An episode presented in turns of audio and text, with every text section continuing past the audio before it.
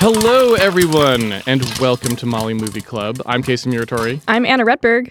and today we are. I, I don't actually know enough Star Trek terms, but like we we are going at warp ten. I think I think warp nine is the maximum. I feel like I've seen a warp ten. Well, I think there was some. There was. Some, I'm sure that's like an episode where they're like, we have to go. We like, got to warp, warp 10. Yeah.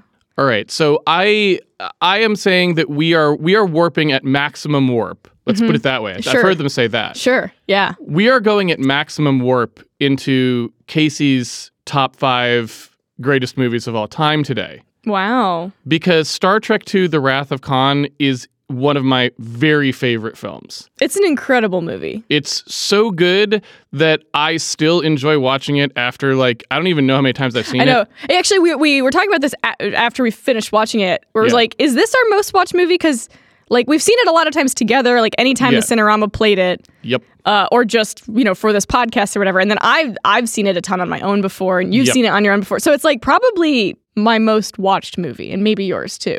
I don't think it's my most watched movie. Okay.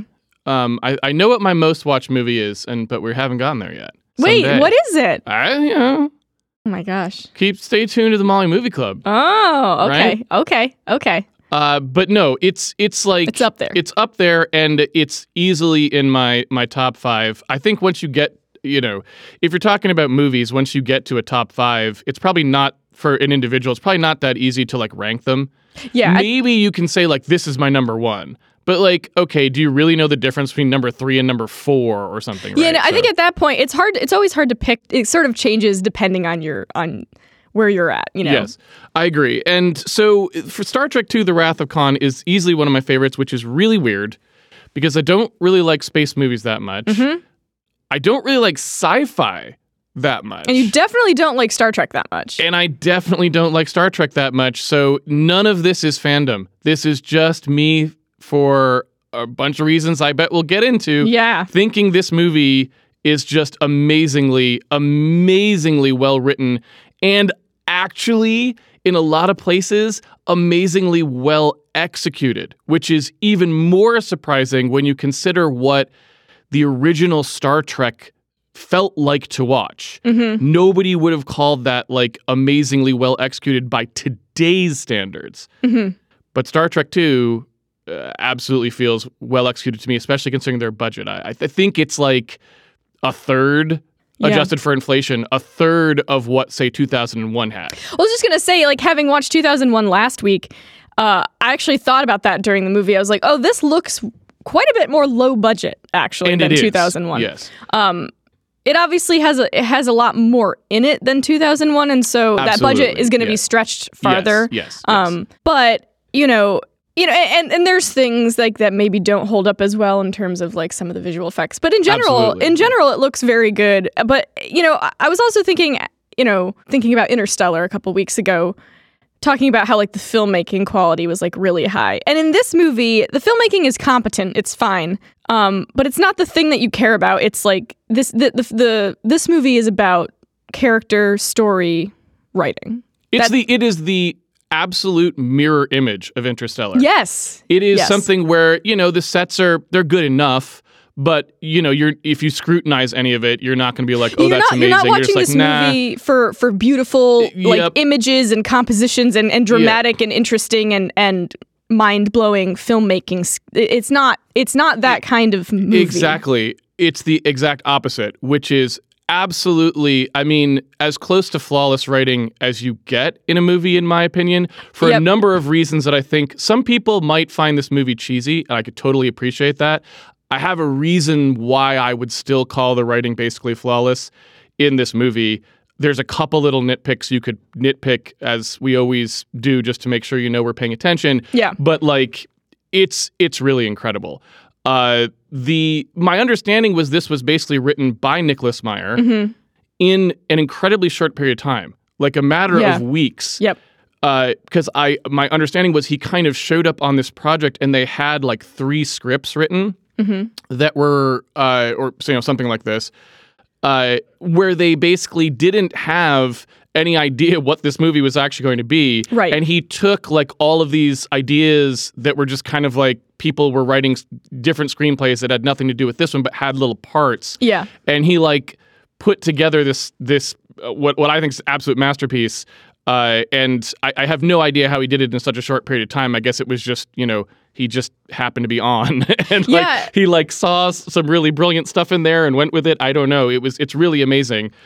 Yeah, because it's it's it, it's amazing how much of it, like every part of it, works together um, thematically Oh yes, uh, in this really complicated way, and it's kind of crazy that that that happened so quickly. Uh, yes, it, it, it- like this is something that I would have expected someone thought about for months and like had realizations about like oh oh wait I could do this and it would pull it together tighter or this Right. or this would be more a way to do that and still be part of the theme or something you know like Mm-hmm. but no like apparently this was just like he took some scripts that weren't very good or at least just weren't this script right just some s- stuff Yeah. and somehow got this out of it which is kind of amazing to me but let's start Yeah, let's start from the very beginning, I guess. from the beginning. So I think this uh, every mo- every time we talk about an old movie, this is going to come up. I'm going to apologize for it every time. I have so far, but I'm just going to say it again. yeah, When you watch the opening scene of this movie, it reminds me of how great watching blockbuster movies used to be. yeah, It's so much better than any opening scene that I've seen in any blockbuster in 20 years. Mhm. I can't even begin to describe the difference. yeah. It's so amazing to me that like it I just it almost like hurts a little bit. So this opening scene is brilliant on so many levels. hmm The dialogue is amazing. Yeah, throughout the whole, the dialogue stands out throughout the whole movie. It as does some me. of the best movie dialogue I can think of. And and I think to me it's remarkable for two reasons. One, it's always kind of a little bit clever. Like Mm-hmm. it's worth your brain's time to think about what's being said. Mhm. But also it's just the right level of cheese. Yeah, And, and this is really important to me because and this might be, you know, some Star Trek people maybe don't like this movie. I don't know what what a no, Star Trek fan I- thinks about it. No, I, I, I mean, I'm, I am much more of a Star Trek fan. Okay. than you. Obviously, I mean, I've watched like most of the series, Yeah. um, with the exception of the new ones. Yeah. But um, and yeah, like this, this to me is like I was, uh, uh, I was thinking because sometimes in my head I, I've gone back and forth. I'm like, oh, which do I like more, Star Wars and Star Trek?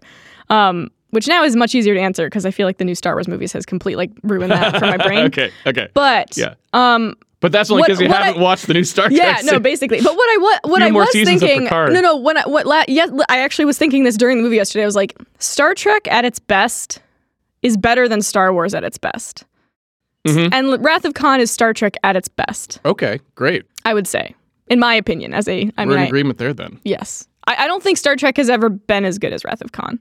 I think that's as good as it gets because I think you know as much as I like you know Deep Space 9 Mhm, and mhm. Next Generation, l- those original series characters are are so archetypal Yes. and so perfect. Yes. And in this movie, they are they are played together so well. It's the best of those characters. So I would absolutely agree. I've I've never really so uh, uh, coming fr- from an outsider's perspective to Star Trek, you know, I have seen a fair bit of it. I think everyone probably has at some level because it's kind of ubiquitous. Mhm. But the the next generation um, and Deep Space Nine, which I did see, I haven't seen some of the other ones like Voyager and, and that Enterprise or whatever, but they never really, to me, managed to recapture the magic of Kirk, Spock, and Bones, Mm-hmm. which, you know, there's the other characters on Star Trek were also kind of good, but they weren't as iconic. I think they kind of ran out of steam a little bit with some of the other characters. Like Well, I, I Sulu, think Uhura, and Chekov Yeah. are like there's they're fine, but they weren't as immediately like iconic. They kind of accidentally maybe hit on something with those particular actors and those particular characterizations that's really and particularly Kirk and Spock, obviously, which everyone kind of recognizes as this amazing kind of dichotomy. Yeah. Um, but Bones as well. he's a part of it. He's an important part of it. Yeah. Yeah, I feel like uh, there's a few pieces of like modern storytelling and modern fiction. I mean, modern in the last Yeah. like 50 years Yeah, or yeah, whatever. that feel like they somehow like transcended. They became Right, like the Darth Vader they became kind of thing or something. like mythological yes. in the same way that that you know the kind of characters from ancient stories that we still talk about are. yes. Like these are characters who will live on, who Yes. people will be talking about for for many, many, many years to come. Yes. There's they've Kirk, Spock, in particular, and McCoy. You know, he's part of it too, but I agree, Kirk and Spock. It's really that. Yeah, and in this two. movie, well, eh, okay, so there's just so many things to talk about. It's hard to know where to begin. But to that point, this movie, one of the reasons that I think it's such a brilliant piece of writing is because I don't, I think people probably underestimate how difficult it is to come into something that's so well established. I mean, by the time that this movie is being written, you've had an entire, you know, what, three seasons plus a movie plus who knows, like books. I mean, there's there's so many things that would have been established for Star Trek, uh, Star Star Trek original series Yeah, yeah. at that time. And just thinking about that, I feel like it's it's really it's it's easy to underestimate just how hard it is to come in and write something brilliant in this framework. Yeah. You have to know what's important and what's good about all of these characters. And I think this movie totally understands mm-hmm. the Kirk Spock Yeah. interplay. I think yeah, it totally understands what at the heart of Star Trek is sort of like what works. Because it's actually interesting because this is obviously Star Trek 2, right? And Star Trek the motion picture was a dud. Like it was and, and Yeah. it, it- partly because 2001 A Space Odyssey had come out and that Yep. was really successful. And Yep. so when they made Star Trek 1, they were like, "Oh, well we'll do what they what you know, we'll do we'll do a 2001 thing." And it just Yep. totally failed because that's not what Star Trek is. Yeah, it's not what's interesting. I mean, 2001, there's no characterization. Like the computer is the thing that has the character. Mm-hmm. Yeah. And Star Trek is all about these characters. So in this movie, right off the bat, I feel like the first scene is just incredibly brilliant writing. It does so much in such a short period of time. It's like absolutely magical. First of all, one thing people might not realize is that it was sort of known, like well known at the time this movie was going to come out, that Spock was going to be killed off. Right. Yeah. So, faced with that, it makes it kind of difficult for you to what are you going to do? It can't, it's not going to be very surprising if Spock dies in a movie where you already knew he was going to die. So what do they do? They create an initial scene where it appears like Spock dies so that it will catch you off guard and then you realize that was just kind of a little You're bit like, of a joke. "Oh, that's what the, that's what that whole Yeah. rumor was about." Yeah. So, okay, so I feel like this scene is absolutely brilliant. It opens up and we see the Kobayashi Maru. You were talking about archetypal things. That's an arc like almost like an archetypal idea now, like the Yes. unwinnable test of Yep, character. yeah. So this idea, the Kobayashi Maru archetypal, amazing Yeah. we see uh, Mr. Saavik, who is, you know, sort of like, I assume this is like Captain in Waiting. Like, basically, I don't know Star Trek, but this is like she's going through the series of steps. Eventually, she will probably command a starship. Right, Is right, my right. understanding, right? Yeah. Like, that's that's her track, her officer track or whatever. Mm-hmm. And uh, she is taking the Kobayashi Maru, but you don't know that. And they do so much good stuff here. Mm-hmm.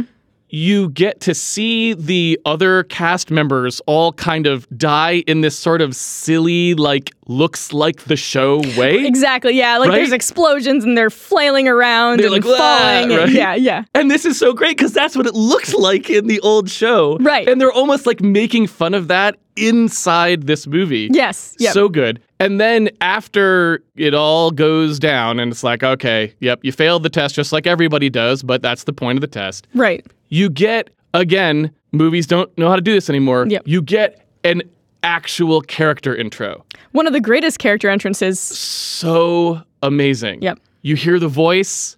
You just, for the first time, you hear William Shatner's voice. The door opens up. There's this crazy backlit, way over the top, just like his character and his acting. Yes. It all works together. Yep. Comes, he's got that smirk on, right? Mm-hmm. And it just, it just shows this level of awareness for what these characters are. I think nowadays characters' entrances are not don't really have much to do with their personality. Right. So you get this amazing entrance for for Kirk, and he's holding under his arm a Tale of Two Cities, Mm-hmm. and it just sets the tone for this movie, and it gets this is what I say the just the ex- exact right amount of cheese. Yeah. You you know you come into this, you're doing Star Trek two, you know what kind of performances those actors give. This is not going to be subtle. This is going to be like Shakespearean. There's going to be people standing giving loud proclamations about things in overly complicated like language, mm-hmm. right?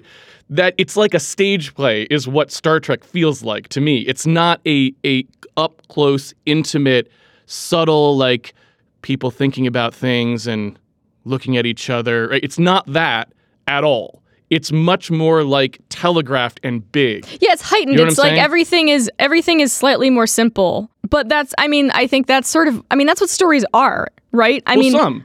sure, I'm sure. Just, but I mean, it knows it, the the writing knows what these characters do and how they do it. So Moby Dick. Let's let's talk a little bit about the literary stuff.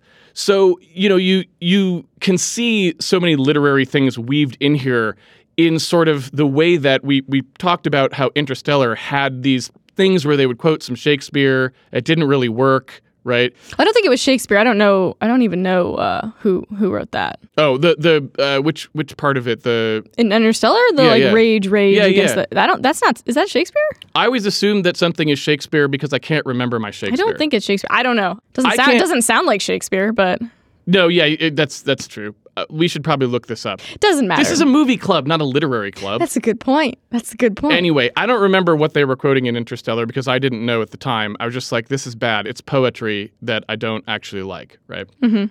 Uh, here in this movie, they do an amazing job of weaving in sort of these famous large literature themes Mm-hmm. that are very, like, again, also kind of over the top.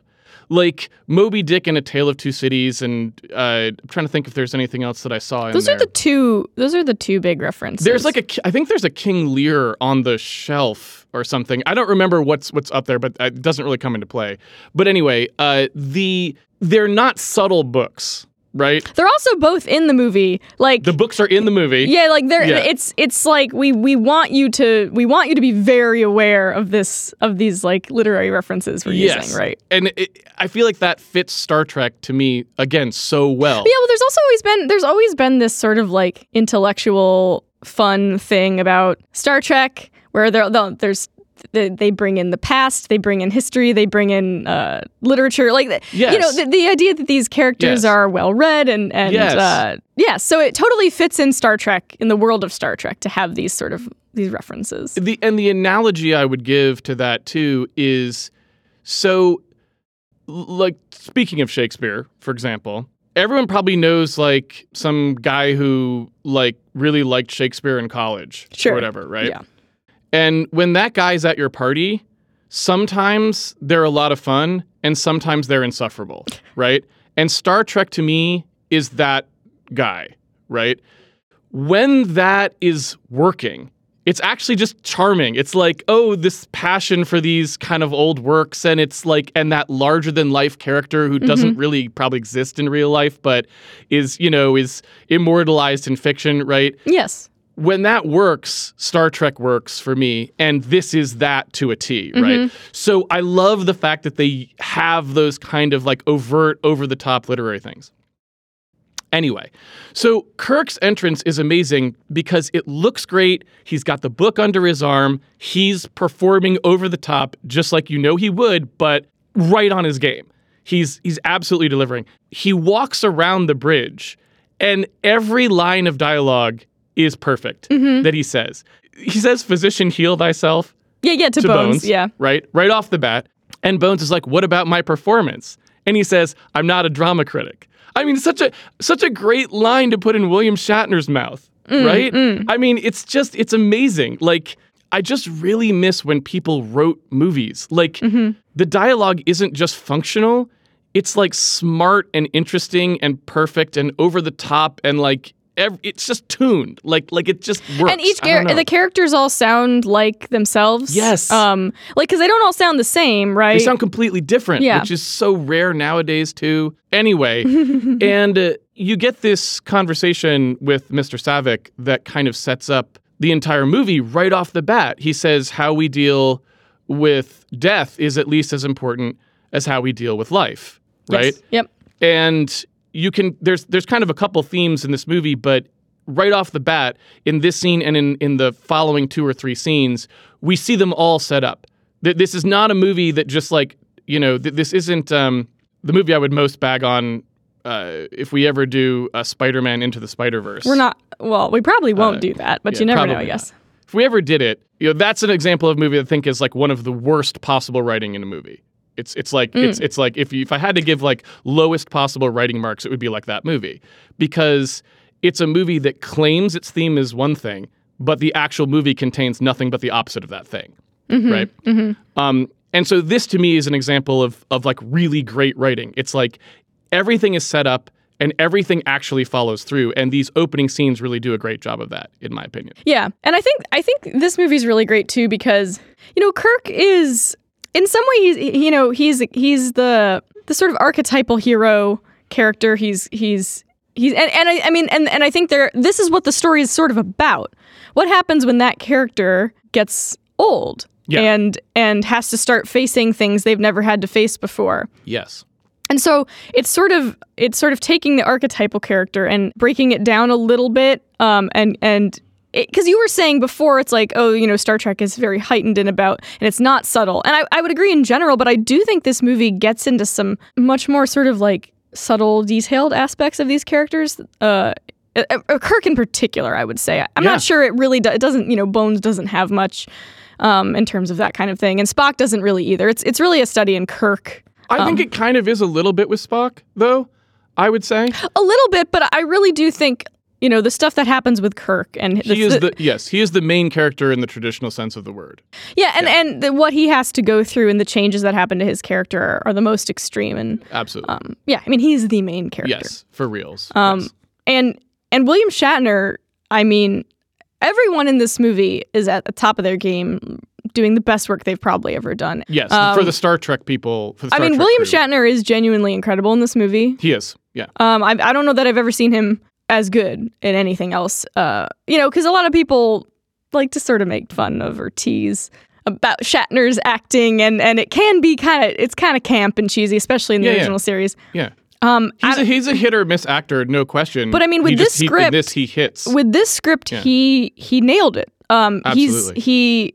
I mean, it's just it's just an incredible performance. Oh, absolutely. I think it's an absolutely incredible performance. And, well, you know, I, I'd also like to talk about Ricardo Montalban. Yeah, I mean, you Well, can't talk about performances in this movie without mentioning Ricardo Montalban. amazing. And and I think one thing that I would say, I'll say it again when we get there, is I think this is just also another reason why I say that the acting and the writing in this movie are absolutely fantastic for what they are, because each is reinforcing the other.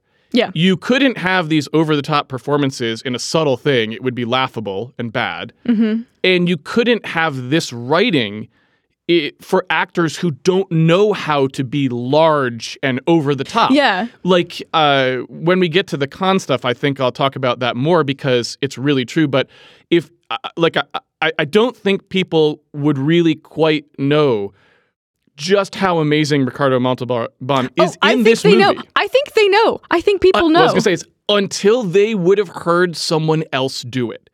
Like it's one thing to say he does a really good job in this movie. It's another to stop and think about those lines that he's saying and how un like how much different they would sound coming out of someone else's mouth. He makes scenes feel amazing. Oh yeah, when he's on screen, yeah. you you cannot tear your eyes away. It's I mean, a- yeah. it's like it's nuts. Uh, but we'll get to that in a second. So uh, I'd like to talk a little bit more of the thing you're talking about with uh, getting old.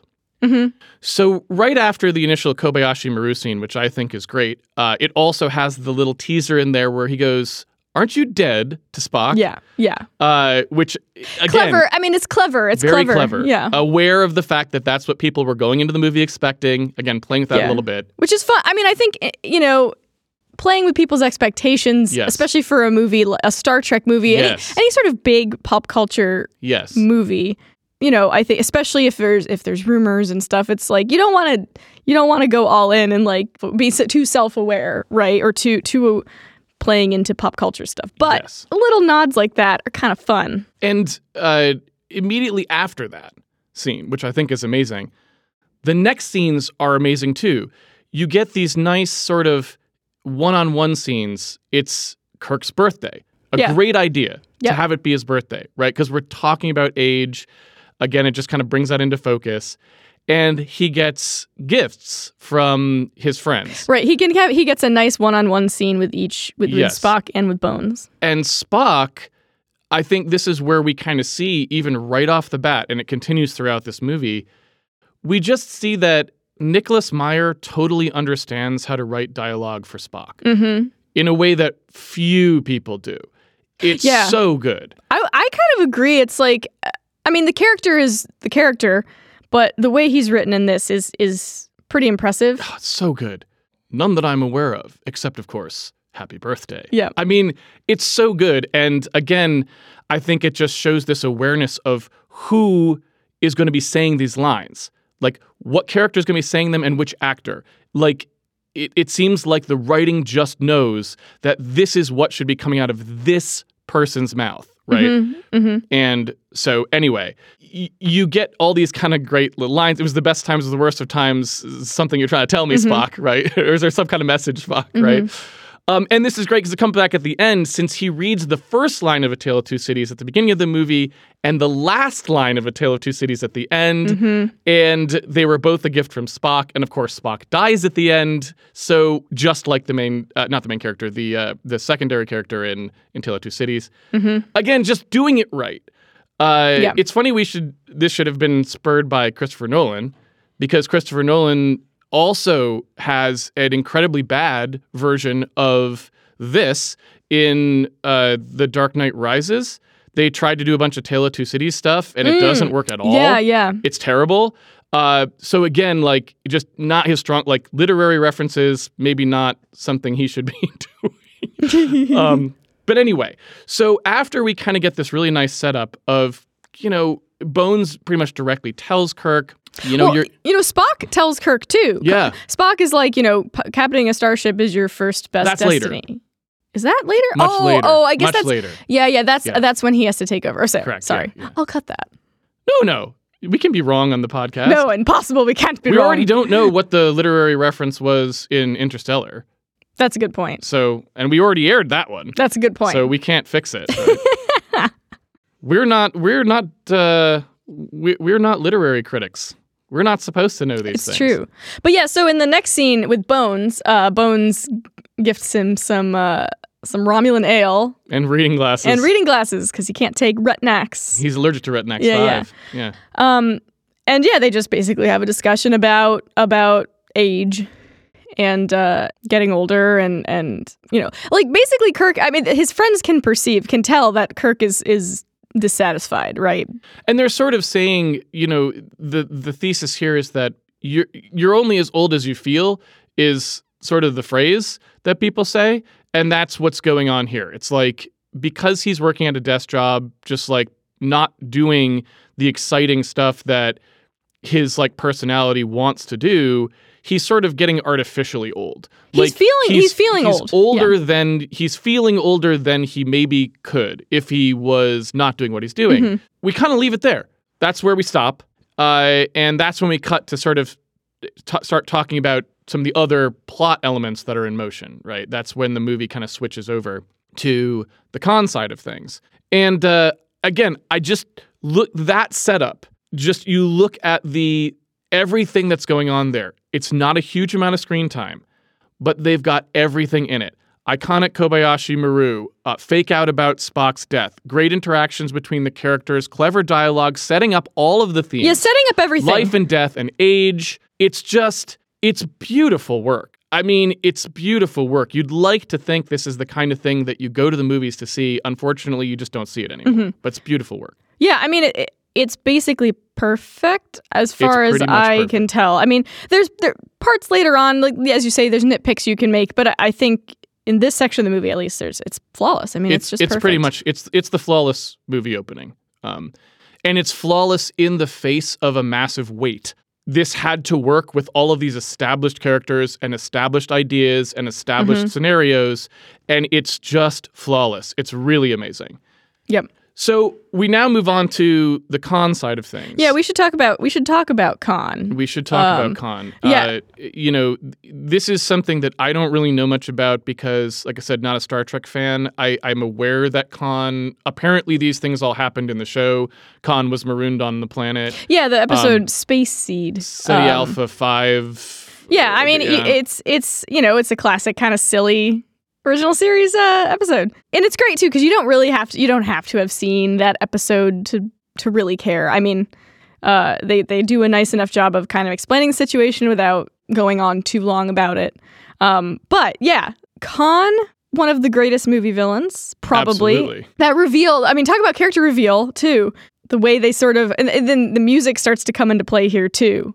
That when he, you know, he's he's pulling off all of the all of the gear. Incredibly slowly and deliberately. Well, yeah, and and and this is where I say the music actually starts to kick in. The music in this movie we can also talk about at Yeah, we should. Um, but yeah, when that that kind of the Khan theme just suddenly hits when he pulls it off and reveals his face, and you don't even need to know who he is to be like, oh, Yep. a- and everything in this scene is great. So, I you know, talking about good writing, like there's a few moments in this scene that I mean, this is a thing we've we've talked about a lot before in the past, which is just the idea that characters only know what they know. Right? There's like a lot of times today, people write characters as though they know what the writers know. So in And in this scene- in- blockbusters, it's ubiquitous now that the characters themselves always know the entire screenplay. Right. And so it and, Always. and there's a few really great examples in this scene Yes. um, and throughout the movie, but in this scene, it, it's really clear um, that Khan only knows what Khan would know. Yes. and uh, he assumes that you know that Chekov and this captain know who he is, know know where they are, and they don't. And uh, but yes, the best one is is um, that Khan doesn't realize that Kirk is now an admiral, Yes. right? And then when Chekov says Admiral Kirk, Yes. know, Khan has this moment of realization. He's like Admiral, Ad- Admiral. yeah, Yeah. and it and it's great uh, for so many reasons um, because it's true to the character and true to the situation, but it also you know it it's an, it's another piece that is building that anger, right? That Yes. because you know Khan has this insane desire for revenge. Moby Dick is on his bookshelf. Yeah, yeah. Right. It's it's his white whale. Right? Yeah, Like, exactly. yeah. And it's like one Kirk is more his white whale. one more little piece. Kirk has done this horrible thing to me, and he's gone off and been promoted, and and Well, it's it's amazing because in that scene you get everything. So there's so many good parts to this scene. It's so amazing because it builds it constantly builds mystery both for the movie and for the scene all of which pays off. Like you don't know what's going on. They're not sure what they found here. It's like, oh, there's a there's not supposed to be anything on this planet. We found something on this planet. There's like a cargo container. What's in it? We go inside. It looks like it's recently happened. There's a chessboard, a checkerboard. So people have been playing a game here. Obviously, humans have been doing something recently. They see this weird like thing in the sand, like inside a like a you know Well, this is so that's a, this is a cool moment too because we see we see the creature the um this I don't even know does it have a name? I don't think it does. The little worm thing that that um the they- only remaining indigenous life form. yeah um and so that that creature is introduced uh you know at, I mean at the beginning of the scene right it's Yeah. only one scene but but before that you know it's, he doesn't just walk over to it and and your first Yeah, time yeah. seeing this creature is right then and there right Yeah. so that's kind of a fun little It sets up this little bit of suspense. Like, what is that thing? it's like what what is that Yeah. So that mystery. And then you get to see Chekov's realization that it is Khan, but you don't know what that is probably, unless you're a real avid Star Trek fan where Botany Bay you remember. Like Star Trek fans Mm-hmm. Well, probably know. yeah, yeah, and I but mean- for people like me, I don't know. So I'm look going like, wait, what's going on? Well, like, that's you know, so is the other cat. So is Terrell, the Yes, captain. He's like, well, yes. Chekov's like, we need to get out of here, and he's like, what do you mean? What's going on? And it's just this great way of building a scene because again, the characters only know what they know. Right? Right. So you get to see like one of them freaking out, the other one doesn't understand why. It's like this great most like you're wondering what, who, why, like why do they have to leave? And then when you get to see Khan, A, the dialogue's amazing. You are in a position to demand nothing. I, on the other hand, are in a position to grant nothing, right? Yeah. Yeah. Like so much great writing in it. Yeah. But also, they figure out ways to weave in the exposition that are satisfying. He's never told you the tale to amuse your captain. Like he's talking like an old, like Oh, tall yeah. ship, which sets up that whole tall ship feel that we're about to get a lot Yeah, of. the language, is just the writing, the language is so Yes. kind of like flowery in this lovely way. Yes. Um, the characters are always, it's always so fun to listen to. And that's half writing and in this case, half performance. I mean, Ricardo Montalban is just like chewing on these lines Yes. um, and just, oh my God, like It's the so good. decisions he's making are are just like nuts and so It's good. Amazing. and like this sort of big Shakespearean, eh, you know, grand villain, like you want you want that car- yeah, that kind of corniness, that over the top yes. villain thing. It's so effective. It's so good, you know, to to sort of balance that with Kirk, who's also Yes, like that's exactly I mean, I guess I not gonna say. balance. I mean, they are the s- so similar in so many ways. They're both over the top and driven, and and it's exactly the kind of villain that a person like Kirk that could beat a person like Kirk, right? Uh, and it's it's also a great like the villain is perfect for also like showing the strengths of the heroes in Star Trek, Mm-hmm. which I think the flaws and the strengths. Right. Like the reason that they are able to eventually defeat Khan is because they have something he doesn't have, which is which is teamwork. Honestly, like you get Mm-hmm. these stupid movies Yeah. that are like teamwork's the most important thing. No, and no teamwork has happened in the entire film. in this movie, you get to see that like because he, you know, Khan is just eh, like entirely top down. He runs the show, and he has a fatal flaw, which is that he is bent on revenge. No one can talk him out of it. I- I- people try. Yeah, right? but I think it's also it's like the, the Um, sort of the, the disorder versus order, right? Like the chain of command of Star Trek, the kind of the kind of cool, emotionless order of things. Even with with someone like Kirk in charge, who is a very emotional, kind well, of it's fiery because there's person. other people. They, Yeah, yeah. they talk, right? Right. There's there's Uh, there's sort of this there you know one of the things that I think so many people like about Star Trek in general is is that sort of the discipline the chain of command the the lot the cool kind of logic and decision making even when specific characters are not maybe so level headed right? Like someone like Kirk. Whereas Khan is the pure just the pure emotional pure kind of um unche- uh, unchecked sort of powerful person who who yeah his followers just have to listen to him Well, even when they is disagree the with him. superior intellect, Anna.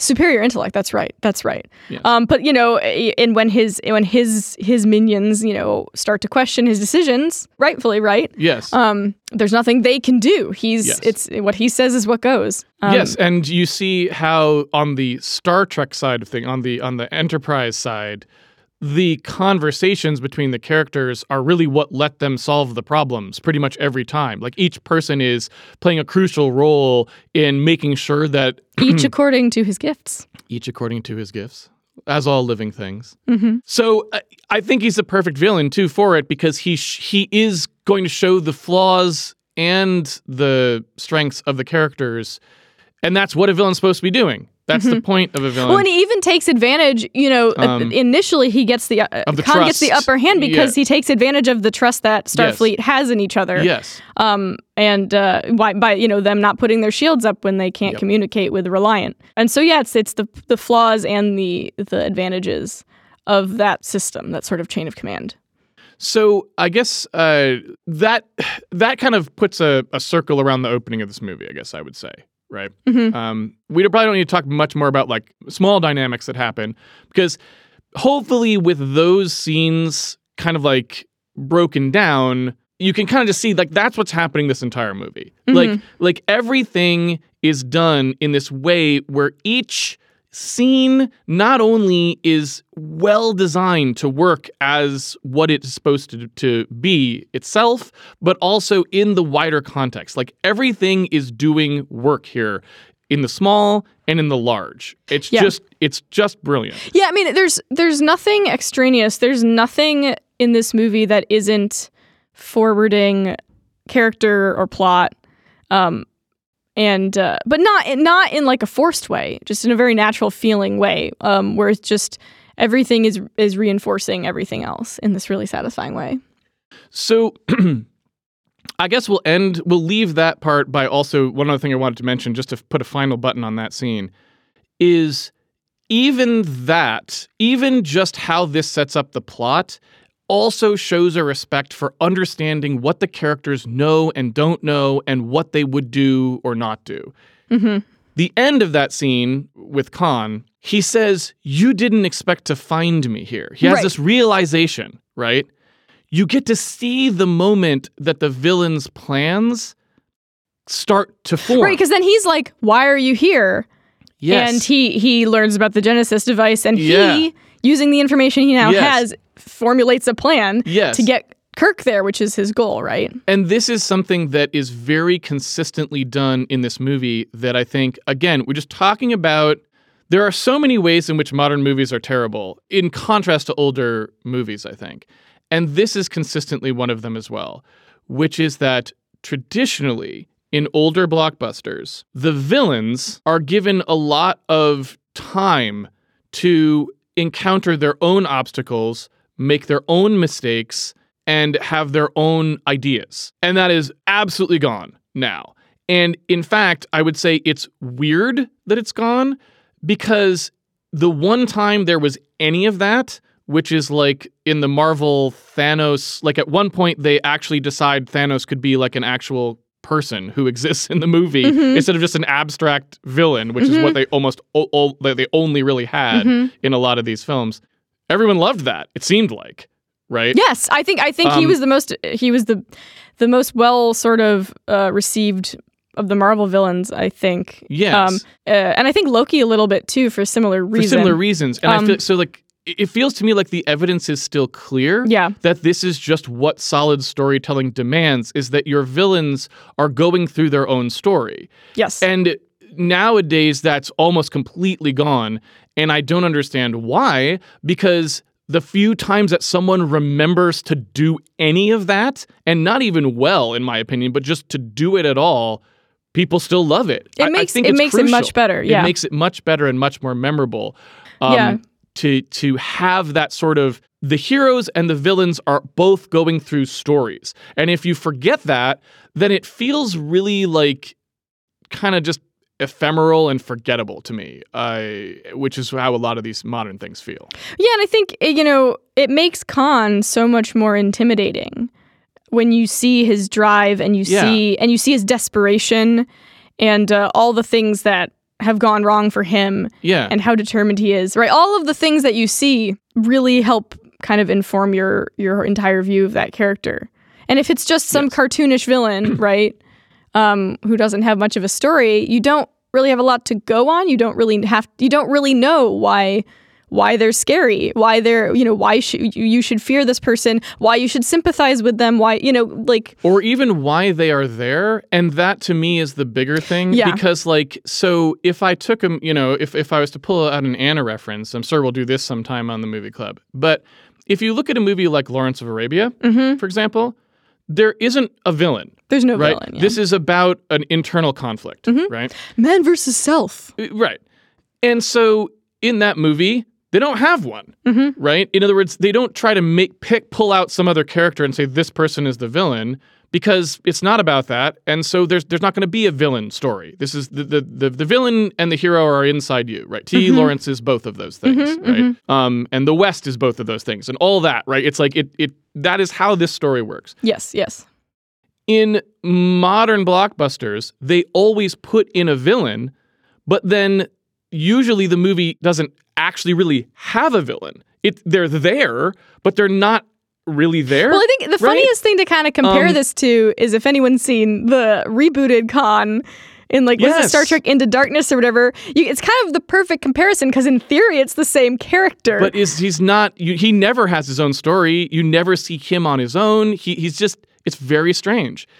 And so as a result, it feels like you're telling a Lawrence of Arabia style, where it's like this is supposed to be about a hero conflict within themselves with no villain, but there is a villain. And so it's it's weird. It feels like the villain sort of almost half exists Well, in these gives- and modern it movies. It's very strange. It gives it gives things this really sort of like Half-assed is the word I would superficial, like cartoonish. I mean, Yeah. look, I love cartoons, so Yeah. cartoonish is probably not actually the word I'm looking for because cartoons can actually have good villains. But yeah, um, but yeah, this Professor sort of Ratigan. yeah, sure. I mean, there's lots of great examples. I mean, you know, I don't like I don't like the sort of use of cartoonish as like a dismissive word because I I draw cartoons. I love cartoons. Yes, Um, yes. I think our cartoon is actually quite serious. There you go.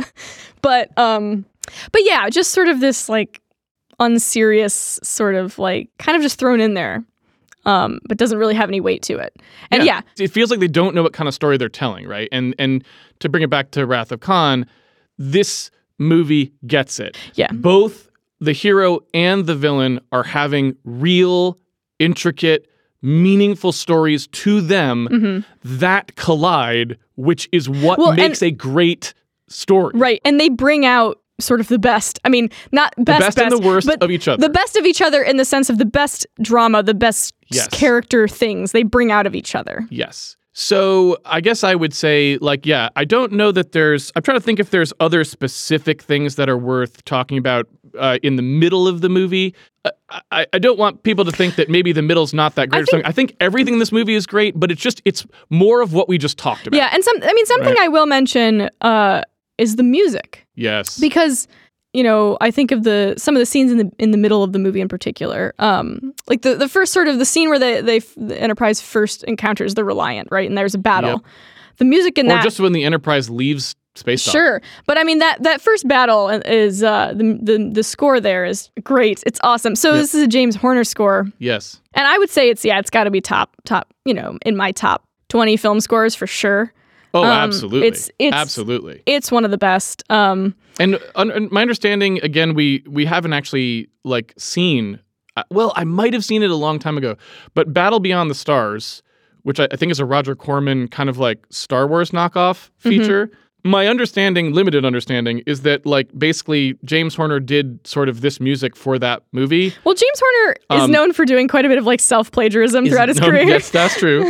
um, but that movie. Not this is not the only time. nobody watched that. movie. I mean, not nobody watched that. Movie. It was mildly Mm-hmm. successful, I guess, but it's not a classic or anything. So the movie, this this movie, kind of like had the repurposed music from that, and I'm very glad that happened because this music is amazing, and it would really have sucked if the only time anyone got to hear it is if they went and watched Battle Beyond Right. the Stars. right. Well, and, Right. It, and it fits. It also fits this movie so perfectly. Yes. Um, you know, you get Khan gets his own theme. Kirk and Spock. Spock gets his own theme. It's just it, you know you want those leitmotif things in this kind of in this kind of movie.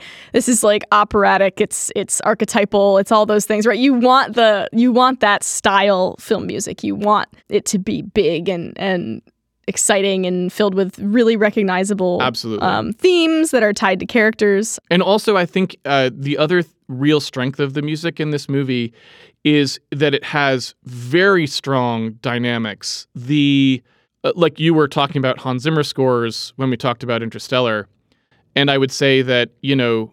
Uh, while they worked okay in Interstellar, I think we both thought Yes. a lot of times one of the big problems with those scores is that everything that this score is doing, they fail to do. They don't have a lot of intricate themes that help reinforce who's doing And I- what, uh, and be f- also the dynamics aren't there. Like the Hans Zimmer scores are so aggressive. In this movie, not only do you have these big soaring parts and these tense parts, but you also have silence at just the right times and quiet, Mm-hmm. You know, I- quiet music at just the right I definitely the the part uh at, you know well obviously the end the last scene with Spock you know with Spock and Kirk when Spock is dying because you've just come out of this big exciting dramatic action scene with lots of music yes, and as soon as that that final sort of scene that moment with them starts it's silent it goes dead silent. and it's it's like dead silent and it's so noticeable Yes. um and so dramatic and uh, and then it just puts in just a little Spock bit theme. underneath. of Spock's theme Yes. it- it- and it's it's it's like I mean It's masterful scoring. Yeah. Oh, it's it's a, it's, Absolutely It's, I think it's the it's do, it does what the best film scores do, and you know you were you were saying like the Hans Zimmer scores, and whatever. Not not every movie has to have the like the leitmotifs and the whatever, right? Like that's not how a film has to be scored. But this Correct, kind correct, of correct, movie sure.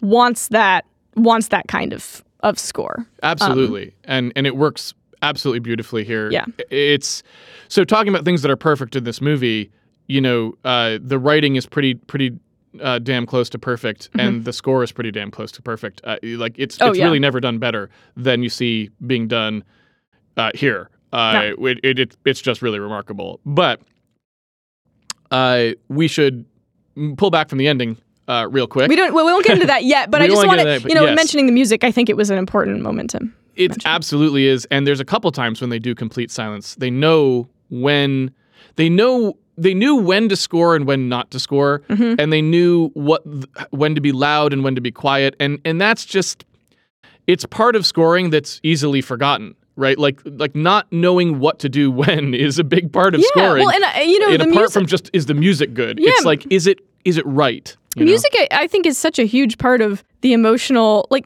music helps communicate a lot of what you should feel. I mean, there's so many movies I can think of that if they had a different score, uh, wouldn't actually be particularly emotionally affecting, right? Um, or or something like you know, I always talk about the end of ET, right, and I, I cry every time, like Right. sob cry. right. And I'm like, you know, obviously the movie, you know, the story is part of that, but I honestly think like it's like 75% the music Yeah, yeah. for me. And it's like, so the, the music can have such a huge impact on your emotional uh, experience of a movie. Oh, absolutely. I mean, you know, you can do the experiment, watch the opening text crawl of Star Wars with nothing playing, Or something different or something different playing, and it's just like there's just it puts your entire mind in a different space.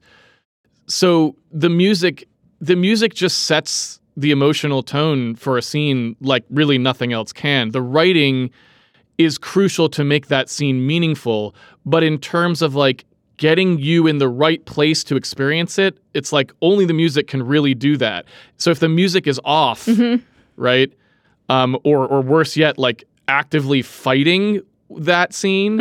Which I think some people have complained about in Marvel movies, uh, and and you know I, I don't watch those movies very closely. I don't think they're ever going to be that good anyway. But people have pointed out that sometimes you get these scenes where the scoring is almost like at cross purposes to like what's actually happening. And so worse yet, you could even get a situation where the mus- music is actively doing the opposite thing. It's really interesting because Marvel movies are something I've always thought of as almost having like no music. Like in some ways they are they are the specific example, we maybe we can pull it at some point, but the specific example was uh, something about like some people were coming back in in a, a scene in Thor.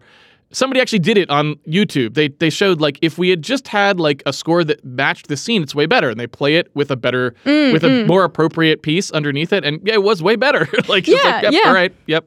Yeah, no, I mean it, the music does a lot. So, thematically speaking, pulling back from the nitty gritty, uh, again, I love how coherent this movie is. Yeah. So, you think about okay, Kirk is getting old. Mm-hmm. He's going to have to face death. Spock is going to die in mm-hmm. this movie, right? That's a big part of what this, you know, the journey in this movie, mm-hmm. where it ends and, and what it means. He's going to have to face the, a real loss at the end of this movie and he has to grapple with his own like impending death right Well, the interesting thing too is I I feel like for most of the movie when Kirk is dealing with the, these issues, right? Yeah. He's he's thinking about how he's feeling old and Yeah. and and what he's thinking about is his own death. his own death he it's the Kobayashi Maru thing, right? Where you know Yep. he can't face the no win scenario. He doesn't Yeah. believe in the no win scenario, Right. and I think that mentality has led him to almost not consider the fact that Spock could die, that Yes. his best friend could die yes he's so in you know in denial i think about about loss and about death that i he doesn't even really consider it yes i agree and at the same time his own like spirit Mhm.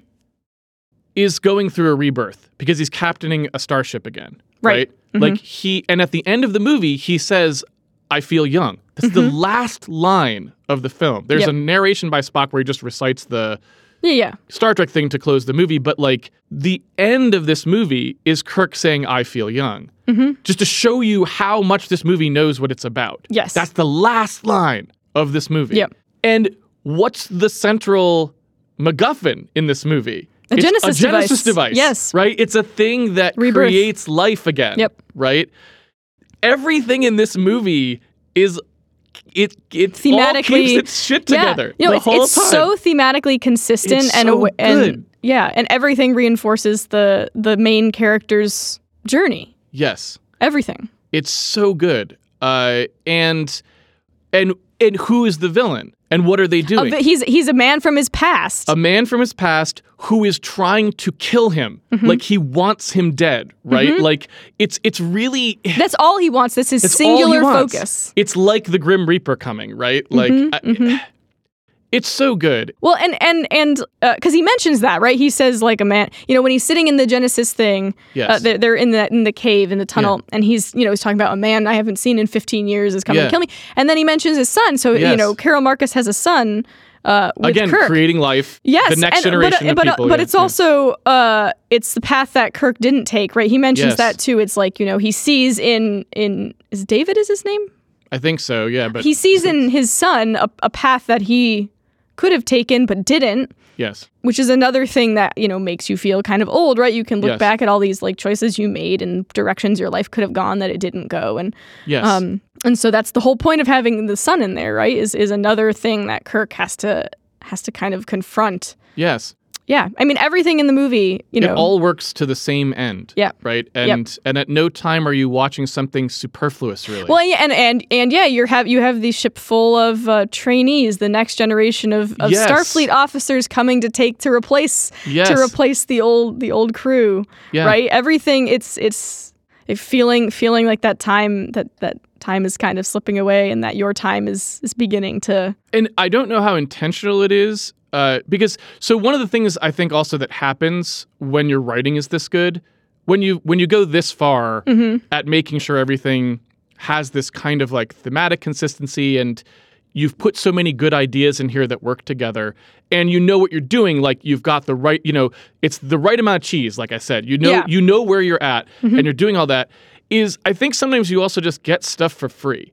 Like sometimes things you may not even have thought of Right. now work for you because the the the person who's watching this is steeped in this this uh, theme Mm-hmm. that you're that you're driving for and you're putting all these things in that subtle things that maybe you didn't even intend Yeah, things that it could even Pop out. you could have even put in sort of subconsciously. maybe or, Mm-hmm. you didn't even know you were doing it or maybe you were maybe you didn't do it maybe it's just because the act of writing this thing Mm-hmm. you can't help but some things just happened that end up you could easily interpret them along with the theme. So you get you know when you when you have something as as poorly written as like I was talking about like Spider-Man or something there that's never going to happen because it's so scattershot that you know basically someone has to do all the work for you if they want to put together a theme for the, your movie.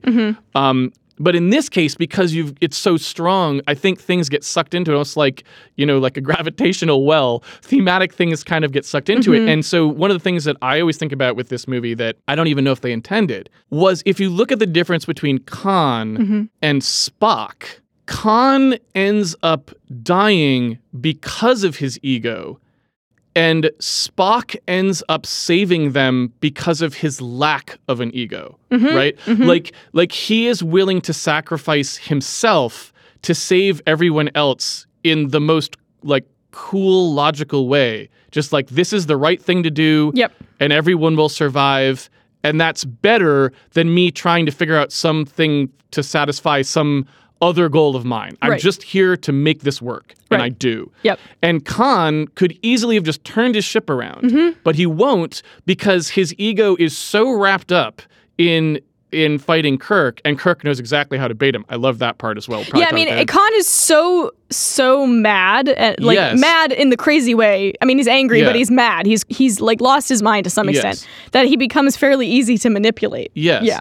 And so you get all these sort of things where all of a sudden stuff is jumping out about these characters that I don't even know if someone intended that when they were constructing this actual story. But because it's so strong and the mm-hmm. characters are so good and interesting and and you've you have them acting the way they should for their for their history and all this stuff you just i think you start to get things for free because the audience now can pick out things in the story Yep. that seem very relevant that maybe you didn't even know or didn't Yeah. even intend Oh, totally. it's, it's great it, it really works Absolutely.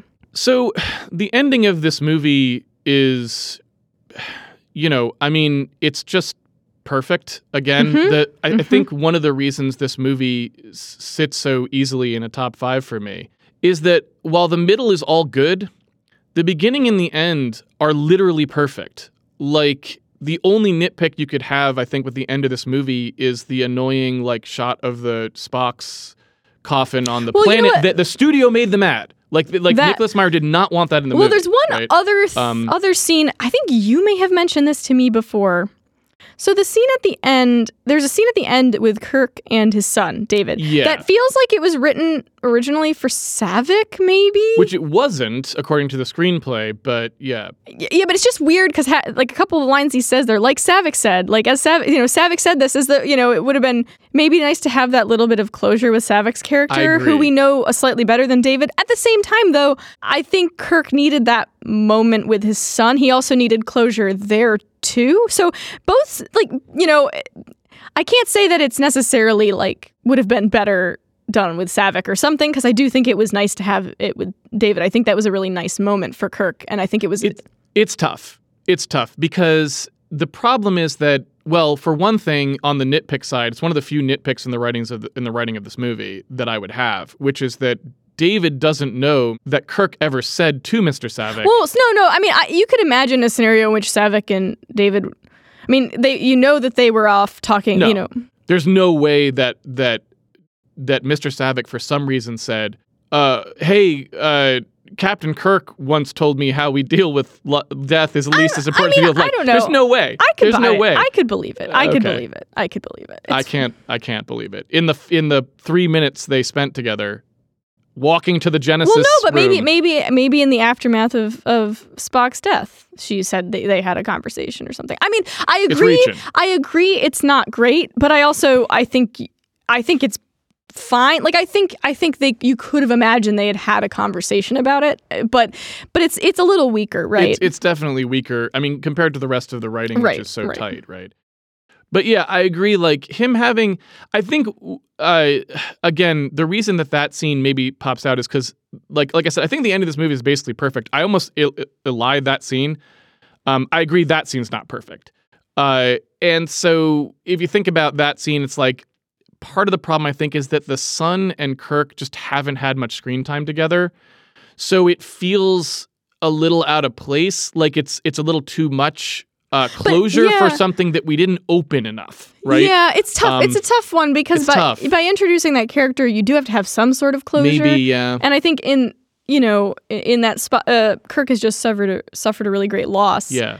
I think having it be a healing kind of moment Yeah. is really nice for Kirk's Yeah. character. So I, I don't think it's a total disaster of a scene no, or no, no, something. no, no, but it's definitely it's definitely like there's a few things about it that you're kind of like you know It just it, again, I think it's because in a movie that's so tight like this, where Mhm. everything is just you're just like, wow, that's a great scene. yeah I think you notice when a scene is like, okay, that that didn't quite wasn't as motivated as it should have been. We we don't know these characters' interactions as well as we could have, right? Mhm. It you it jumps out a little bit more. If this were in another movie, you'd never have known that. But because it's you know you're it, anything that's not perfect sticks out like a sore thumb in a movie that's perfect. It's just Mhm. it's one of the downsides of of being so good in your other scenes is Mhm. you know sometimes if you if you slip up at all it, it, it shows more clearly right Mhm. like uh, Mhm. what are you gonna do so uh, i guess i would say the ending of this movie is absolutely amazing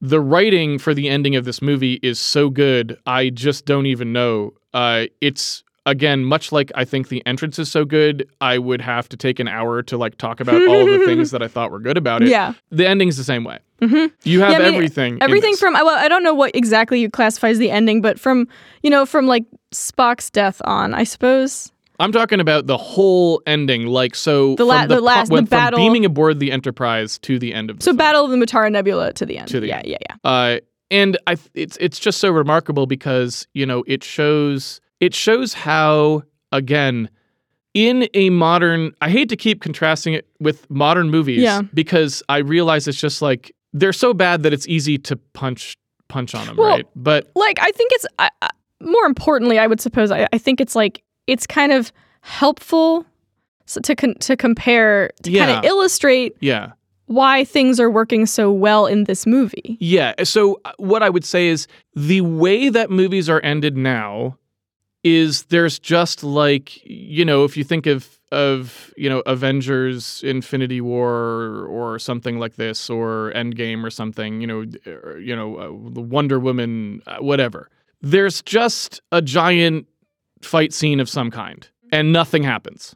Mhm. There is zero plot contained in the events. Yeah, I mean, at best, it might be like there's a MacGuffin we need to get, But if there's no plot, they just Yeah. get it or don't. It, there's nothing. and then and yeah, they, they just punch each other up until that point. And and nobody does anything that is important for their character or that has some relevance to that. It, it just there's nothing. There's really nothing. hmm You look at how this climax plays out, and it's the exact opposite of that. hmm You see all of you see not only where the villain is and where the hero is and what their interactions are, but you see why the heroes are able to triumph. What it is about their character Mhm. and their experiences Mhm. that allow them to win this time when they didn't win before. So we see it all play out. Khan has the chance to save himself and his family. He can turn around. They can go wherever they want and start a fresh life. They're All free. All he has Yep. to do is turn around. Yep.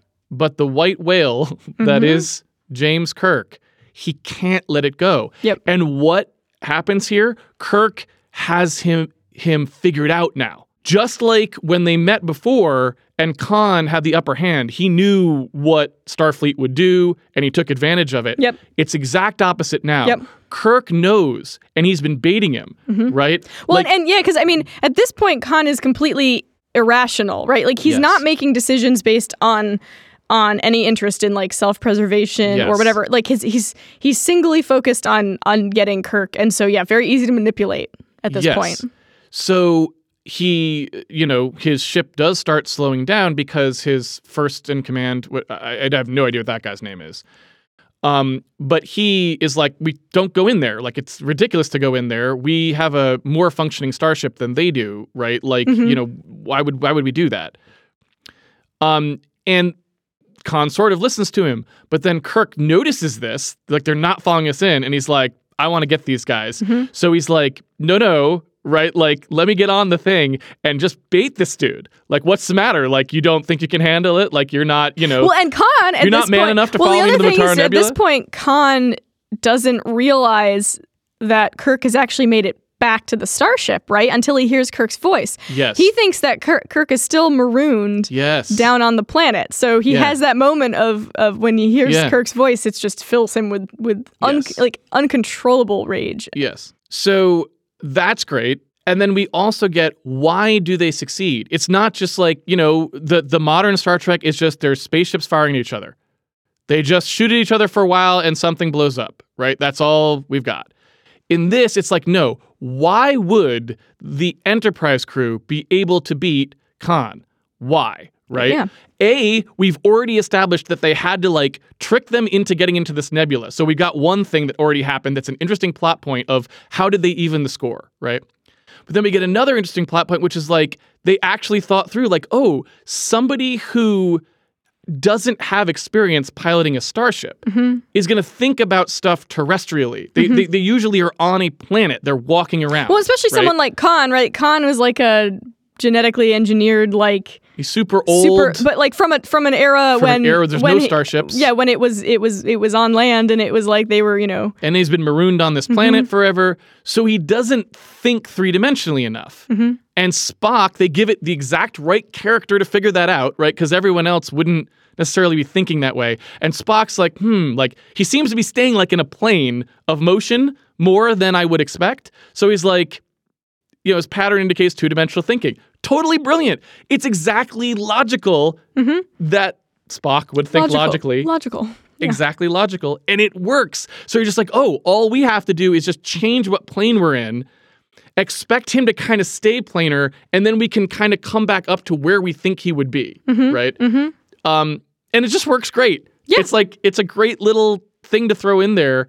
It makes it feel like the heroes actually had a reason why yeah. they would win. Well, they ha- and they have a plan and they're executing a plan, Yes. which is also just it's kind of the Star Trek thing, Yeah. right? Like in general, like Star Trek is about decision making and and trying to be clever and and you know trying to solve these problems. And Yes. and it's so yeah, it's like Star Trek at its best, kind of again. Um, Well, and I think about the Star Trek movie that they did that was I supposedly don't somehow. I don't count that as Star Trek. I'm just remembering like Spock is like randomly punching Khan in the face. Oh my God, It doesn't ma- like it's just crazy to think about how bad modern. Well, I mean, yeah, I, oh, it, there's no point in us talking about that movie No. really, but I do think it's hilarious to compare. it's hilarious to compare. like, oh, we'll make a we'll do a re- modern remake with Khan in it, and that's what they came up It's with. so it's like insane. so lost the plot at that point. like it Um, just it's a great way to if you want to see the difference between real screenwriting and whatever you call what happens today yeah watch wrath of khan back to back with their new wrath of khan and pretty much demonstrates itself Yeah. so uh we also then get like at that point i'm satisfied i've got my ticket price 50 times over already but the ending with spock is just breathtaking mhm. so you know you get this situation where the the enterprise is too badly damaged and they don't really have a way to repair it because you know Dude, the, warp their warp engines are down, right? The warp and, core is down. it's and- like no one can go in there to fix it because the radiation's too too high. Spock, it, it's just it's just great character work. Realizes Mm-hmm. you see him, you see this happen. He realizes it. He just gets up and goes. Right. Yep. It's like there's this like he has a second. You can tell he's thinking. He's like, oh, I could do this. I'm gonna die, but it will save everybody. Yeah, and I think this Right? is other. This is also it does a great thing, which is I think Star Trek is usually kind of better when it does this thing where it doesn't try to over-explain the technology. Like Yeah. partly because it's it, you know this these this is about character. Yes. It's not about technology, right? Yes. And when the the technology is more explained, like the Genesis device, it's only to support the, the themes and the characters, right? Um, Absolutely. And Whereas in the, in the case of this, right, you know, Spock goes into this thing and he's just doing stuff. Yes. And we don't really understand what he's doing, but we don't have to. It doesn't matter. And it also, you It know, it- not only that we don't have to, I would say it's it's actually better. right, because it, it, it kind of, you know, the idea with Starfleet and stuff is like these people are competent, they are intelligent, they Yes. know what they're doing, they know Yeah. how to fix things on Yes. this ship. It makes them feel intelligent Yes. that they know how to do this stuff. And so the fact that Spock knows how to fix this, you just buy. Well, in, in this in this in general, I think that's another strong point for me because, like I said, I'm not a Star Trek person. Right. So I find this movie really watchable from that angle as well, where they don't have the stupid like technobabble stuff that I don't stand. Like, well, if we reorganize the matrix for the thing, we might be able to do blah. To be honest, never happens. I feel in like movie. in some ways though technobabble is not that much different than this. It's like they never make an attempt to explain technobabble. It's a, it, for me it sometimes has a similar effect which is like you're just buying that these characters are intelligent and know what they're talking about and are using that to solve a problem and you don't really need to know what it is exactly that they're doing, right? It just creates that sort of that sort of feeling of of competence, right? That well, it depends. I think it depends on the Um, context. sometimes it's fine, and sometimes when it when it is how they solve the only way they solve a problem is just a bunch of technobabble. That's like not very satisfying, right? But well, and I would contrast the two. So in when Star Trek is not working very well, I think you have this situation where that's like uh, very that's very unsettling, which Mm-hmm. is that like oh we have this big like th- crisis or you know climax where where we don't know how we're going to do blah and then someone comes up with this random techno babble and that turns out to be how they do blah. It's so unsatisfying right? In this movie i love it because it's the exact opposite of that. Not only have we been completely explained on what like the genesis torpedo is which is the only piece of technology we really need to understand in this movie well, and as, and as I was saying before, it's a it's a piece of technology that Thematically thematically is, is it's it's more important thematically hmm. than it you know than it even is like Plot-wise. plot wise or physically you know what it is. Yeah. Well, and another way to say that would be it does double duty. It's not only the explanation that we spend, the time that we spend learning about the Genesis torpedo so that we understand what it does for purposes of the plot was also time spent explaining it for purposes of the theme. Exactly. Right? So we're exactly. not wasting the viewer's time. exactly. Right? It's They're all getting a lot. reinforcing. It's all reinforcing. It's all reinforcing what the movie is about. not only is all that great, but they don't use the Genesis torpedo to solve the climax. It's the opposite. It creates a problem for them. Mm-hmm. Right. Technobabble never gets them out of anything. It only gets them into things. Mm-hmm. And it is character sacrifice, growth, conflict that is what solves the problem. Yeah. And to me, that's writing. right? Yes, Like it's the characters, uh, the characters and their choices Yes. that matter. that's what's important. Yes, I don't give a crap about dilithium crystals, but Right, but- Spock sacrificing himself to repair whatever the heck. Te- is. That's what I'm saying. is. Technobabble in and of itself is not a problem if if at the end of the day it's the characters' choices that matter. Yes, Because all agree. I was trying to say is I think Technobabble is essentially, you know, what Spock was doing was just the physical equivalent of, of technobabble. Technobabble. Okay, yes, I'm with And you. and so the Technobabble is not actually a problem in and of itself. It's sort of how it's Yes. used. And in this case, it's used to great effect. Yes, totally agree. So we get to see Spock make a heroic sacrifice. Um, although Scene is incredible. it's incredible. Although Um, it's, it, it's he would uh, perhaps remind us that uh, uh, we proceed from a false premise. It was not heroic sacrifice to him. It was merely the logical, thing, to, do.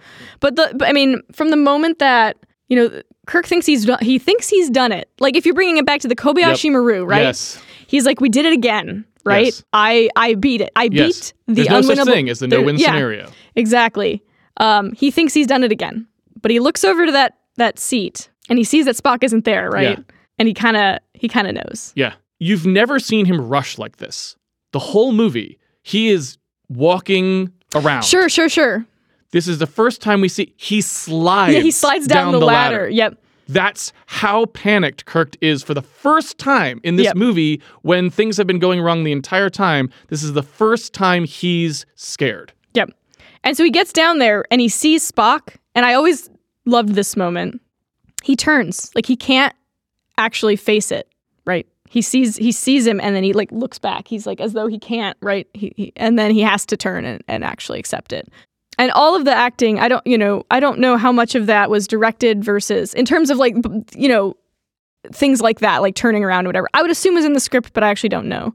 Um, Yeah, or in the directing either. The we don't know what was said at the time Um, or how. I mean, because Nicholas Meyer is in the position of being the writer and the director, so he may have seen the whole thing in his head, and who knows how much of it he wrote down. He might sure, be, you know. But in any case, um, just an incredible scene. Um, the and then the thought too of the setup of it, like how it, you know, it's these two characters on opposite sides of this glass barrier. Um, which is kind of a classic thing now. I mean, how many times have you done the, the thing where you, you do the the it's um, amazing. the hand on the, Yeah. the glass? Yeah, Well, and it gets so much like there's so much character in it. Uh, the I love Leonard Nimoy's performance. Gets up, he straightens his uniform. Yes. gets me every time. Just even he knows he's d- dead, but he still is going to go address the captain properly. Like he can't even see, right? Uh, because of like the radiation burns or Mhm, whatever. mhm. Uh, but he like straightens his his uniform. He walks over, Mhm. right? And the dialogue is just great. I never took the Kobayashi Maru until now. I mean, it's just beautiful writing. Beautiful writing. Because, and again, it's been established through the whole movie. Scenes, the ending works when the rest of the movie was working toward it, right? yes. And like everything feels like it came together and culminates in this moment you know for the first so for kirk for the first time in his entire life the thing he's tr- been trying to run away from the thing that he he is not accepted as a thing that he will have to face he's having to face and uh and he wasn't expecting it and the i mean there's just so much great in here you see this and you see this amazing scene. There's so many great ideas in it. Having them separated by the glass they get the two reverse shots. So you can see kirk through Mhm. like trying to look at spock and spock through. He can't see. He's just kind of huddled down. I mean it's just it's amazing. And they pull back on it at the end. You just got the kirk looking away and spock is like on the other side of the glass. yeah and kirk i mean this is the expression on his face amazing Yeah. and they go right into i don't know how the hell they do this. I, like nicholas meyer this is why you know i don't know. I don't really understand other people's opinions on writing. I'll just be honest. I don't know how you watch this movie and this isn't best screenplay i just don't know Well, partly because I think it's it's sci-fi and it's you know it's it's a yeah. genre movie and I think they're taken less seriously. But it's just it boggles my mind because I'm like, right after that, you get this funeral scene. Mhm. I don't know how he wrote this line. I don't know how he wrote this line. there are many great speeches in the history of film, hmm but they're very hard to write. Usually they go on a long time. Here, Nicholas Meyer wrote one line. It's very brief. Yeah. It's one line. I mean, there's a little preamble where he no, says, but yeah, the whole the general the, the whole s- little s- speech that Kirk gives is very brief. uh, but then he just says, like, you know, of all the souls I've known I've encountered in my travels. in my travels, right? His like was the his was the most- most human. Yeah. It's it's stunning. Yeah. It's it's one of the greatest pieces of movie writing I've ever seen. It wraps up Kirk's character completely, Spock's character completely, Yep. Spock's death, Yep. the appreciation Kirk has gained for Spock Mhm. over everything that they've been through. I mean, it's absolutely stunning. It's amazing. Because I mean, you're talking. We're talking here about the death of one of the most iconic characters in all of fiction, like in modern all of, fiction. in all of modern science fiction period Maybe well all the- of science fiction to be honest, maybe the most iconic, Maybe apart most. from like Darth Vader or something, Yeah, yeah. right? Um, and you know, to have to write the death of this character and to just absolutely nail it, to just get it so right, is just like not to be taken for granted, you know. I- I and in some ways, know. I wish that you know, I wish that they left the character dead. well in my opinion he is so so i i can't handle the rest of like i can't do the rest of star trek after this really so it, in you my mind pretend it they took here. pretend they took place before Wrath of Khan. Um yeah or whatever. Like in my mind it ends here Mm-hmm. and this is how spock actually dies. Because there is no way to ever top this. This is like the best character death for genre fiction anyone's ever made. I can't think of a better No. one. Star wars maybe comes close uh, but not really. Uh, uh, like it, it it it's it's kind of a very distant 2nd Mm-hmm. on this like genre fiction uh, deaths it's just it's I, I don't know what to say. So when i think about how you know you step back and you go those two scenes back to back the writing is so good and i just don't understand like people don't seem to appreciate it. What they think of as great writing is obviously not what i think of as great writing. It's like they don't seem to care about how hard this stuff is versus how easy some of the stuff is that they they give best screenplay to Yeah, I mean, it's like if you if you if you do a you know a, a movie about a couple fighting or something, and they're doing a lot It's of yelling just- and and yeah you know talking about their emotions or whatever, like somehow that's that's it just isn't it's not as difficult, honestly. It's no drama of that sort is much easier than this kind of thing where you're working with so many constraints and uh, well, so much and it's established and it's heightened, stuff. and it's and it's like it's heightened. you're you're you're trying to create moments that that last that Yep. are resonant in this really big way and I, it's like yeah I, I agree it's like you know i think for some reason sometimes like genre movies like science fiction fantasy are are i think it's you know as they've grown in popularity i think that's maybe changed a little bit unfortunately they've they've gotten a lot worse in quality but but the biggest movies now are you know fantasy and fantastical yeah. and Yeah. and so i think i think there's now maybe more legitimacy um, you know, Lord of the Rings won Best Picture, right? So I think it's like Yeah. in in early 2000s. the third one did. Um, I'm so I I- you know I think over time, genre movies have gained more legitimacy and stuff. But like, I mean, yeah, like I defy someone to to like I don't know. We should look up what actually won best screenplay. It's just, I mean, I'm sure this wasn't even nominated. Is I guess what I would say. And so I uh, highly doubt it. What year? Do we know what year it was? I don't I don't remember what year it was. 1982. 82. So best screenplay, 1982. Chariots of Fire. Come on. I mean, just no, just hard no. I have nothing against Chariots of Fire, but absolutely not. By the way, Yeah. Chariots of Fire also won Best Score. Also hard no. Oh my God, Vangelis. It doesn't matter. My point is just like, I don't think things like Best Screenplay line up at all with the difficulty of the writing Hmm. in these things. And when someone comes along and does something like this Yeah. with Star Trek, the fact that that kind of thing goes unrecognized is, in my opinion, just a really poor showing for a industry that claims to be evaluating the writing separately. This is one of the best screenplays ever written, and I would go to bat for it any day of the week. I will take all challengers on that one. I mean, one. I think the only thing I would say is it's possible there's a personal preference element here, which is like if you're not the kind of person who likes things that are a little bit heightened and cheesy and and like melodramatic, then maybe you wouldn't like it. Oh, absolutely. I Um, think it's easy to not like this movie. Yeah. I think it's easy to not like this movie. If this is not the kind of thing that you're up for when you go to see this movie, of course you wouldn't like it. That's true of anything that's done very well in a particular style, right? Right, right, So I don't claim anyone has to like this movie. right. But anyone who doesn't think the writing in this movie is exceptional, I have no idea what to say to you. You are living in a different world where writing is way better than it is. Because like when I look at what people think of as well written, Yeah. I do not see how you can't put I this in also think a lot of you know? Who have these kind of opinions probably have never tried to write anything. maybe, Um, maybe because I don't know. I, I kind of feel like if you actually try to like put together a well constructed story, uh, you pretty quickly realize just how difficult that is. and you can see it in in all of the other genre pictures. It's it's very rare that you get a a sort of big sci-fi space opera kind of movie that's well written at all. Mhm. So you can kind of see if it's if it were easy to do, it would be done.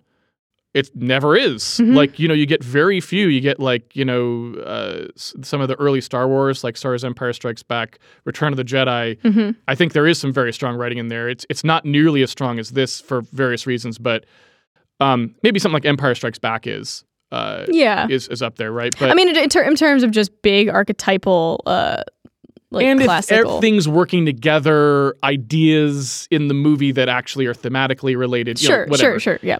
It's not this though, uh, and even that is all I can really think of. You know, I'm trying to think of other sort of sci-fi Like- spacefaring yeah. stuff that has this kind of writing. You know, Serenity's all right. It's got good dialogue. It's not doesn't really nail the the rest of the stuff. No, it's not. No. Um, I mean- I, I- so what? You know, where is it? It's like the one of the reasons this is in my top five is this is the only space movie I can think of that has this kind of uh, grit, this kind of like actual elbow grease in the in the actual writing, and it uh, for me that's such a huge part of things I enjoy in a movie right. is the writing. Yeah, because you you know it's Um, also worth noting, I suppose your your when you know one of the reasons I think we often come out disagreeing, yeah. we diverge on certain movies. Um, hasn't happened yet in this podcast, but I'm sure it will. Is is um, I think the things that we that our brains sort of prioritize, the things we we Yes. care the most about, and for you, it seems like the number one thing is the writing, is this is this s- the screenplay, the the um, Absolutely. I can forgive a lot. If Yeah. the screenplay is good, but the movie looks like crap and the acting is crap, I can still really enjoy that Yeah. movie. And you're almost the opposite. Like I think Uh, mm. you could enjoy a crap screenplay if it's if the if the emotion and the and the like um Yeah, I don't, I don't think I'm ever going to think a movie is like truly, truly great or something without that story part. But certainly enjoy in Yeah. terms of enjoyment. Like I, I'm much more capable of enjoying a Marvel movie than you are. yes. Well, and I and I would say the flip side for me too. Like I, I'm not necessarily going to consider a movie great if if only the screenplay is great. I, I'd Right. still acknowledge It's the more fact just that like, this ain't a am great I- movie. are you willing but I'll to- enjoy it. I'll yeah, enjoy it. because like there's a lot of times like you know I would be like, oh, I kind of want to go see that Marvel thing, and and you would just be like, ah, no. Yeah, my head is like hung down. I'm Yeah. like, oh god. Um, and at some point I kind of give up. Like I'm I'm done with Marvel. Like I haven't seen a new Marvel movie since Endgame. yeah. Um, that was the last. That Yeah, yeah. when that ended, I was like, okay, I'm done with Marvel. it was kind of a good stopping point. Yeah. But you know what I mean? So it's like, it, I think, you know, I can understand why Wrath of Khan would be in your top 10 um, or top five, I think you said. Top five, absolutely. Um, because it, uh, it just is perfect basically in that story, uh, in the story sense of things. Yes. And I would, I would say it's, it's, you know, close to my top 10. Yeah. Definitely top 15, top 20. I mean, you can rewatch it again and again and it never really gets old. I would I would also say that um so what one of the things I really like about Wrath of Khan I mean there's so many things I love about it and hopefully like we've rambled on about so many parts of it that hopefully now you can kind of see why I'm so into it. But uh of the space epic kinds of things it feels like there are kind of two ways that space battle goes. One is kind of like cacophony World War II fighter plane kind of thing, which is That's like, like the Star Wars way, thing, yeah. right? There's a lot of little things flying around and ground troops potentially and explosions on surfaces. This is, and, this is the there's the the World War II method and the naval tall ship and this is yeah. the naval tall ships one. Yeah. And when I think about how to do the tall ships thing right, it's it's also this movie. This is not only you know my favorite sci-fi movie ever made by far. It's also my favorite tall ships movie in a way. Yeah, yeah. It's my favorite swashbuckler, whatever you want to Yeah, call that, Well, like I- tall ships battling in the high well, sea, right? talking about another thing that about you know this movie gets right about Star Trek. yes. Star Trek is tall ships. It's literally it's navy. It's it, the the was until J.J. Abrams arrived. Well, that's what I mean. yes. I think you know it's that The old school. a true understanding of what Star Trek is. It's not Star Wars, as you Yeah. say. It's not World War II. Yes. It's it's it's naval battles. It's the naval like the hierarchy, the the military. Um, it's it's that's the that's the sort of history it's rooted in. And I would say that the two styles, so world to me, World War II is style is a lot easier to write and a lot harder to produce, like to direct, right? Because it's a lot there's a lot going on and you have to make it feel exciting yeah, well, in I this think you like have to have m- well, uh, and like Lucas, you you know had a love for that era. Yeah. He, you know, there's literal just shots in Star Wars, right, that are are just taken from dogfights. Yes, and yes. so you have to have that like affection for that historical sort of yes. thing. and the the navy version is a lot easier to direct. It's mostly people on a bridge talking, Mm-hmm. but it's much harder to write because you have to come up with ideas and reasons why this is going to be tense. Like what's happening that makes it so that the viewer is really engaged in these two very slow moving objects, right? Right, right, right. It has to the story has to carry it all. And that's again why I say like screenwriting here. It's just absolutely brilliant because this stuff isn't interesting. If Right. the story and the dialogue aren't great, it's going to be boring. Yeah. And to me, Wrath of Khan totally delivers exactly that tense, dramatic writing that makes tall ship stuff work. I mean, I think this is Star Trek in general has always been very writing focused, right? It's Yes. it's very much like a play. I mean, the the Yes. the, s- the series is are like because they're yeah they take place on usually in like one or a handful of like locations, and it's mostly characters talking, and out of that you can get obviously some some bad, boring, failing stuff, but a lot of times you can get some really really great stuff, and uh, and Star Trek is kind of about the the conversations and the decisions and the characters. Yes. At its best, that is what Star Trek is about. Yes. That is why the new Star Trek stuff fails so badly. Well, but that's a a I that's mean, a I- different yeah. conversation. But I that's, would argue that they fail badly for all, All the- reasons. all the reasons, all the the reasons. reasons you could have, but But, but, you're- why they why that they, is one. and I would say it's one of the Right. one of the main reasons they fail to be Star Trek. Why they fail to feel like Star Very Trek. Very well said. Very well said. Um, less important to me because again, Well, I'm not it- a Star Trek fan, but for Star Trek and fans, it's a different conversation. But I mean, I think the relevance to Wrath of Khan is just like Absolutely. as a Star Trek fan, this movie kind of exemplifies, I think, everything that is great about Star Trek and what Star Trek at its best is about. Well, and I would say, as someone who's not a Star Trek fan, that Wrath of Khan exemplifies everything that's great about big blockbuster movie, Sure. right? Yeah. Um, Like a And- big genre, like Yes. high emotion, high action. Just, high emotion, larger than life, big characters, big scenes. This is how you do it. This is when I go in with a with a popcorn. Mm-hmm. If it's a popcorn and soda kind of movie, Yep. and I'm sitting in the theater, this is if you show me Wrath of Khan, I am the happiest I will ever be. Like it, it is Yeah. it is the top of that kind of movie for me. Yep. the- And the, blockbuster. I, I really wish more people could do it. Um, but you know, this is, it was a one of a kind kind of thing, and I, I've never really seen anything quite this good. Well, and I think d- So- taking this kind of deep dive into it is really good because I think Yeah. it, it helped people appreciate a little bit what is what is working so well here. Um, that I think would be easy to maybe just not necessarily notice. Think like, yeah, that was Sure. a fun movie, you know. Yeah.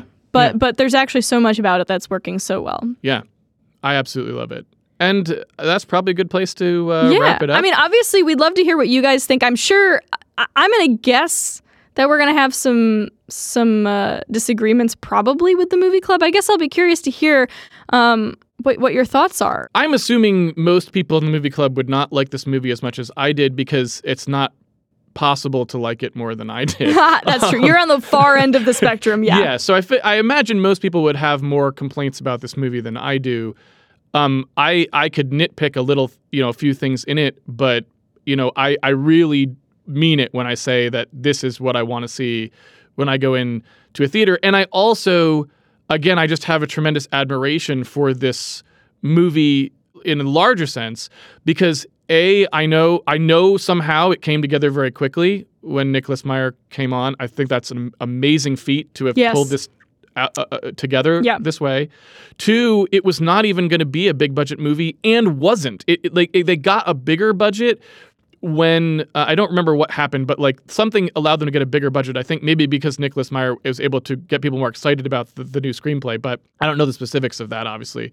But they didn't really have that much to work with. Th- this movie holds up remarkably well considering the fact that it was not a very high budget movie at the time. It was a mid, more of a mid budget, really. Yeah, yeah, and you Uh, can tell. You can tell and, watching and it. so, you know, I think they did a great job hiding that fact. It doesn't look obviously terrible Mm-hmm. No, all over and the I mean, place like like it easily could have. Oh yeah, and I mean, I think it's coming. But like Star Trek is the thing that it's based on. Yeah. And the TV show. Yeah. You know, you're used to sort of a low budget looking thing. This is Yes. obviously looks a lot better than the That's Star Trek. TV shows look. Yeah. Right. You're not But you're- expecting it yeah, to be too like you have Yeah. sort of expectations. You you've already bought into a certain level of like cheesiness with the Yes, you know yes, with the sets and the environment. And this this is beyond that point. Like you're not really it's it's past like oh that looks hilariously bad Yes, right? It's not it's not that. But, I just think it's worth giving credit to it's not using it's not using that as a crutch in any way. It can't It's not using that as a crutch, and it manages to paper over the fact that this wasn't the kind of movie where they had a huge budget and tons of pre-production time and all that's like no, like this was a seat of the pants thing that you know from from everything I've read about it. Yeah, I, I- just just huge props to Nicholas Meyer for pulling this off because I, I feel like it's also easy to forget probably just how hard it was to get this thing together. Um, oh yeah and Yep. before this, I think I, I, I want to say the only thing he did before this was a seven percent solution. He was pretty new to directing. I think it, this wasn't like his twentieth motion picture or something like that. So so yeah, just a really remarkable job. Everyone at the top of their game. I think everyone achieved better than they normally do. it all came just, together it, it it somehow all all came came, together. together. to make this really wonderful So thing bravo, applause applause applause for Star Trek Two. Uh, one of my favorite films, and I hope you all enjoyed it as well.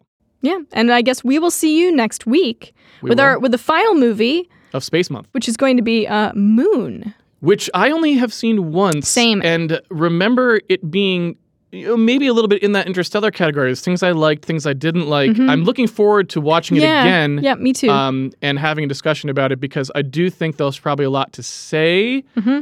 Uh, but I just don't remember the movie well enough to predict. So I- I'm, I'm you know, looking forward to it. exactly same situation for me exactly the same so yeah we'll see you guys next week. Yes, we will. and uh, until then we'll we'll see you on the internet Thanks, everybody. bye